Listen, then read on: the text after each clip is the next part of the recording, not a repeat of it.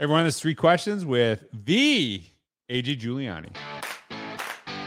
My guy, longtime guest. AJ Juliani is like the Tom Hanks of the podcast, right? Keeps coming back over and over again. Love it. You're like the I don't know. It's I think it's you, Allyson Apsey, maybe Katie Martin. I don't know. It's gonna be tight. You're like I'm going for it. I'm going right? for the win. I'm going yeah, for the all time, all time record.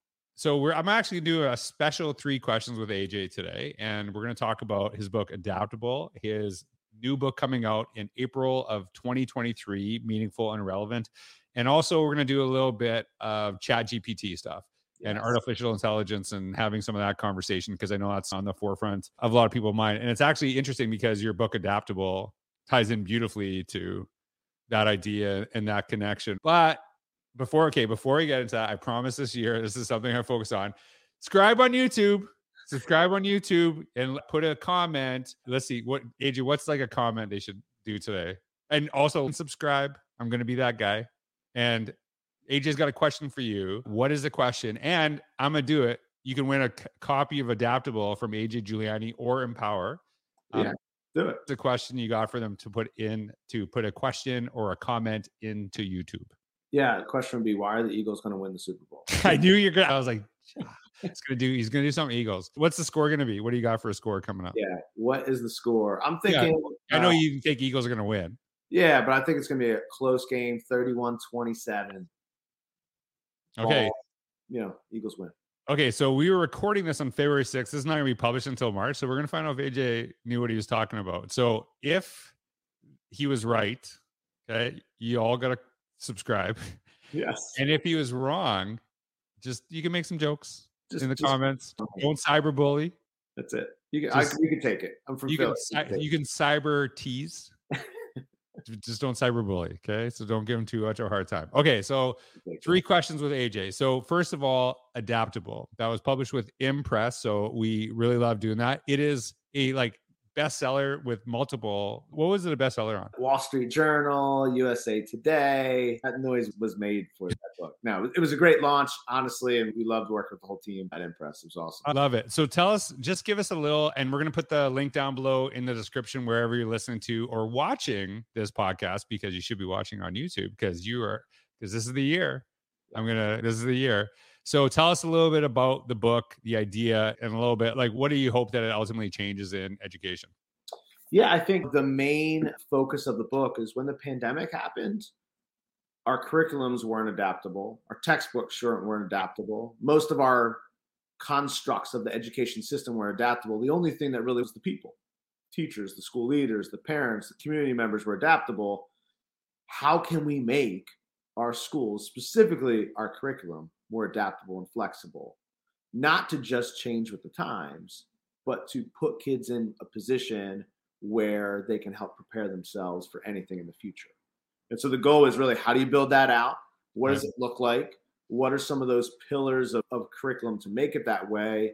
And just sharing some really good stories and, and insights from the field of, of how to make that happen. There's one thing I really appreciate, AJ. You do a really good job of telling good stories, giving relevant examples, and then also backing it up with research articles that you share things that you dig into and it's not i think sometimes books can be a little too researchy. I, I, know that's a weird thing to say that they're very hard to read.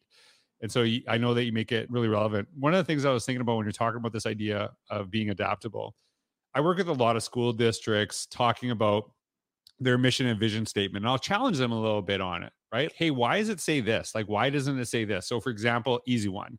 They'll say we want to do what's best for all students. I say, hey, I there's nothing. Obviously, we want to do what's best for all kids, but why don't we want to do best for all of our people? Like, why is it just limited to students? Like, why don't? So one of the things I've challenged people say, why not say learners? Anybody willing to grow and develop.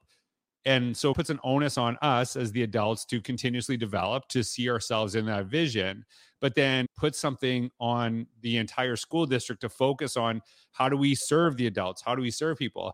And so they'll agree with me right? They'll like, yeah, that's that's awesome. That's a really great way to think of it. But we kind of voted that mission and vision in, so we don't really want to change it. So they're like, it's all. Do you know what I mean? Like they'll actually because it's like the process they went through And I get that. They don't want to like just not honor the time of other people that maybe put into it. But it's like you might instead of writing that on a website, you might as have Uh, well written on a tablet. And I'm not talking like an iPad. I'm talking like stone tablets, like 10 commandment tablets, right? Yeah. So do we sometimes cause that issue ourselves because we're like, no, we got to stick with what we said, even though we're watching everything change in front of us, right? Like, how do you see that kind of happening at the leadership level? Yeah, I think that's a big piece of the issue with schools is that a lot of these things that we write in the stone, to use right. your words, yeah. need to be organic we talk about in education all the time how the world keeps on changing. We got to change with it.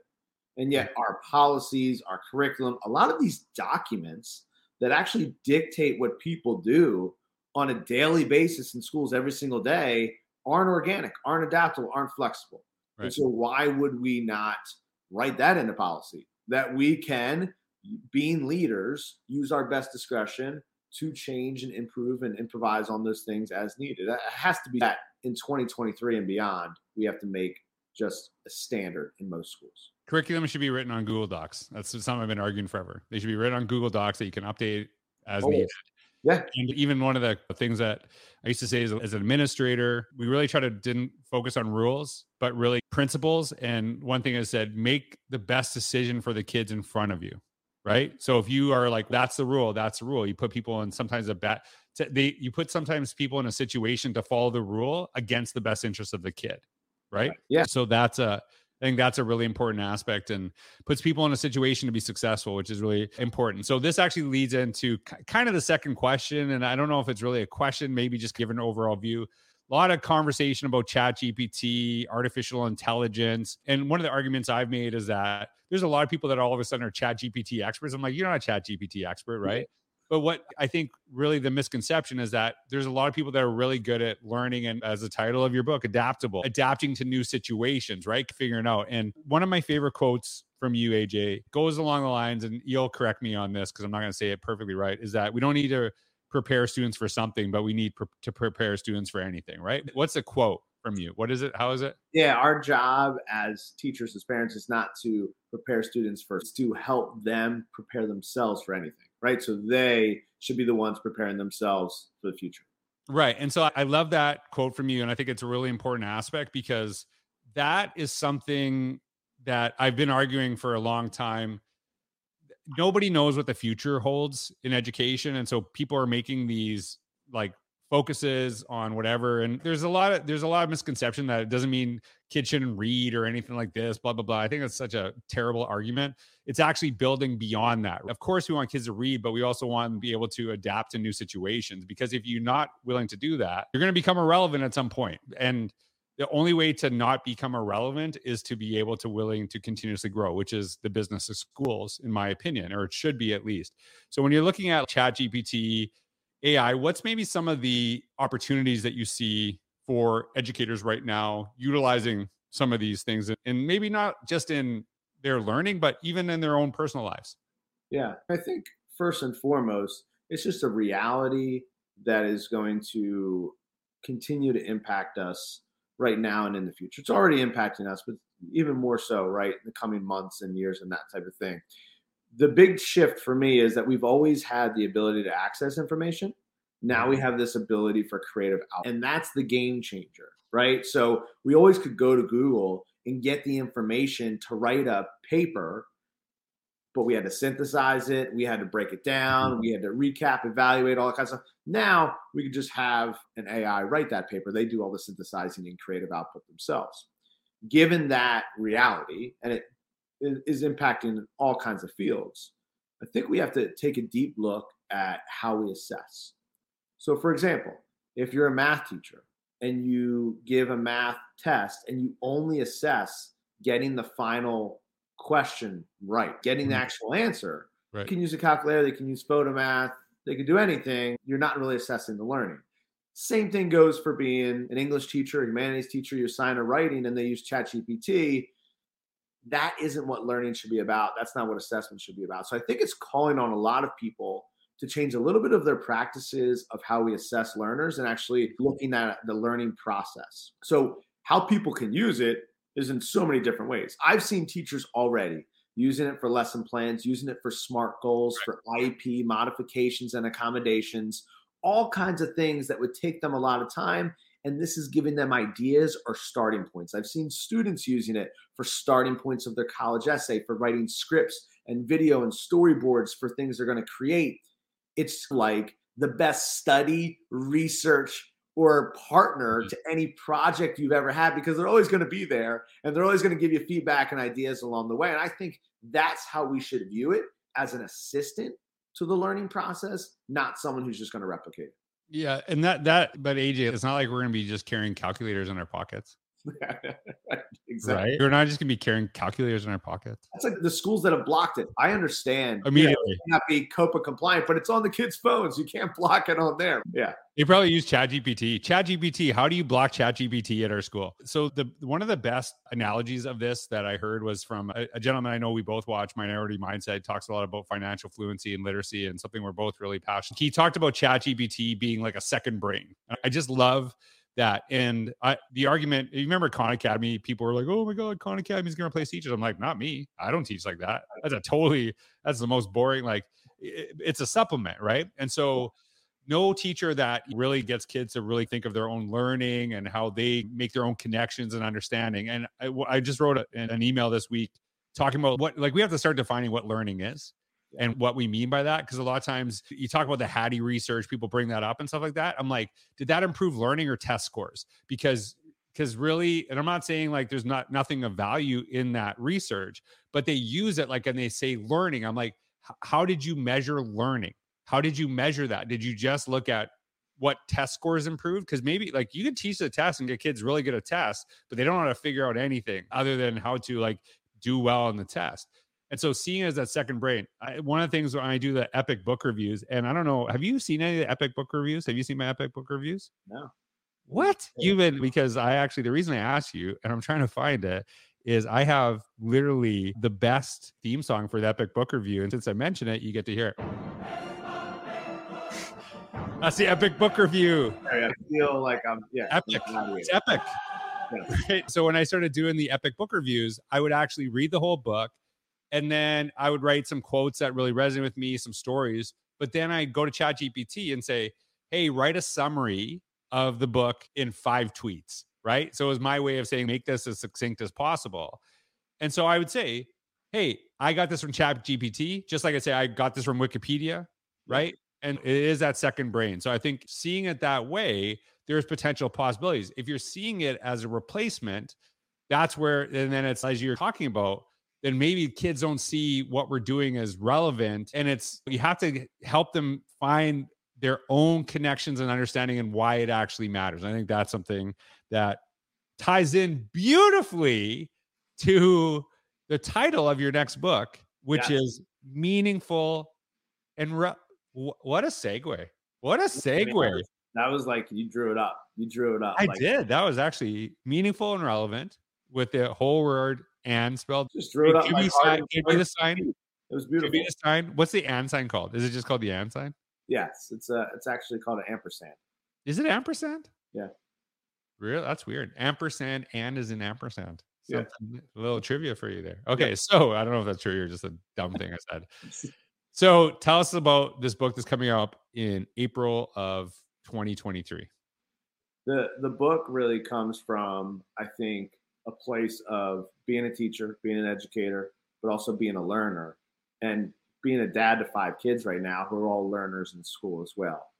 And just seeing the difference between what they normally go through on a day to day basis at school versus when they have those moments of meaningful and relevant learning, when they light up, they're excited, they're engaged.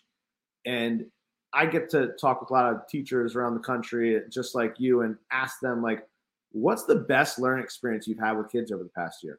Every single time, it's something that's meaningful and relevant. Every single time. And if you ask, hey, what was the best learning experience you had when you were in school?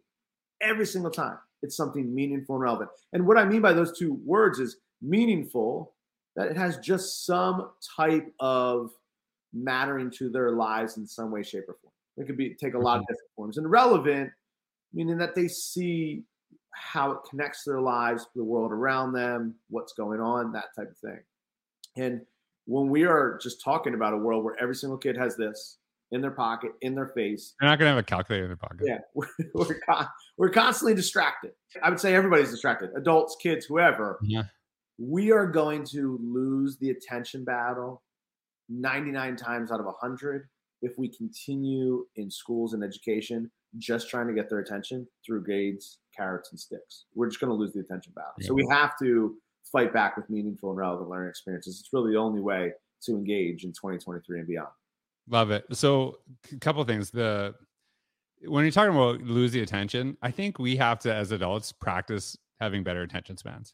One thing I've really tried to do is just read physical books. Yeah. I know that sounds like a weird thing, but I've never been a big reader, and I've especially not read physical books. And part of it is because I travel so much, it's easier to carry a ton of books, Kindle. But as soon as Kindle uh, is notification, something distracted. Whereas I find a quiet place, I read this, and you like on Instagram, you see the like head popping, like the head popping, right? Because they're just trying to get your attention and stuff like that. And it's like people on oh, and people like will say really extreme stuff to get attention, right? Because who cares about middle stuff, right? That's boring. Like I need to say something that really gets people excited or mad. And that, and so I think that actually we complain about this a lot about oh these kids. I'm like "Mm, about adults are sucked into this stuff too, right? Like I'm sure you're the same way. I, a lot of less people read my blog than what used to Yeah. because it's longer. Because it's long. There's Yeah. actually, do you know what I mean? But if I post something on Instagram, it's oh that's super quick, and then I can just scroll to the next thing. And so, are we as adults causing some of that issue? Meaningful, relevant. I I'm a big history buff, especially like World War II. And I actually was thinking about this as you were talking. When I was in high school, we did this simulation game in our social studies class. And basically, we were these like fake countries, and you were in charge of a fake country. And basically, you had to make like decisions every day. And basically, you like found out this country did this thing, this country did this thing. What are you going to do? And basically, it was a it was an activity that ended when it ended. And what I meant by that was when did World War III break out? And the teacher said they never made it past six days Wow. because basically we people would make decisions that would always lead to war. And it was like getting people to see what happens when people get power and what are they doing. I'll never forget that. It was like a really and it always stuck with me and it like made me like study like history and kind of understanding that. And I remember how powerful that was. And I can't remember the name of the countries, like because they're all fake names. I can't I but I remember how much that sparked in me to actually want to learn about that stuff after the fact, which I think is like the sign of a great teacher. Is not what what necessarily kids learn in your classroom. It's what they're inspired to learn after they leave, whether that's at that night, whether that's after their time with you in total. I think there's some power for that. So I'm like looking forward to that book. So Yeah. everybody has an experience like that, by the way, George. Like Right. everybody has an experience like that. I was just talking to a teacher. I have a bunch of teachers that are writing stories and vignettes for the book. One teacher tells a story about how when she was in school, they turned their entire classroom into a rainforest because they're Right. studying rainforest.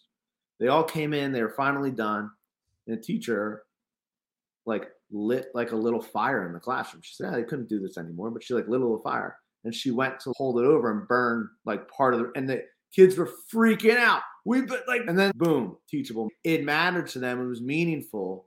The experience was relevant. Now they could see right. oh, when this burning of the rain, this is how people feel. Like those things stick with kids. They stick with us as adults, and we also want to do more of them. And so the book is also about how can we do more of this given our constraints that we have with standards, curriculum, scope, and sequence, that type of thing. Because I think most people want to do more of those things. They just don't know how.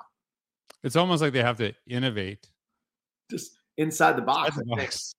inside the box. I And then think so. inside the box. All right. So AJ, thanks so much for your time today. AJ and I obviously we get along very well, very good friends. For many years, we were talking about like one of the first times we met, and it's like I, I remember walking outside one time, and that was the first time I met you, and just thinking like how many years later, you know, how different things are. And like when you say you have five kids, that's as of today. Like it could be six or seven. You just you got kids just happening nonstop. Can't even keep up. Yeah, I think we're done. We got to start. With. We got to well, start. uh, you say that, but this is not being released for a month, so who knows? I think you had four of the last podcast, maybe three. Right, right. So we're just New kids every time. And I got to hang out with your kids just recently. That was wonderful. Yes. I can't wait for the book to be released. And instead of ending with a theme song, the regular theme song for three questions, we're going to give you one of these. Good. And this is for, and we'll see. Sixers theme song. We'll see. Oh my God.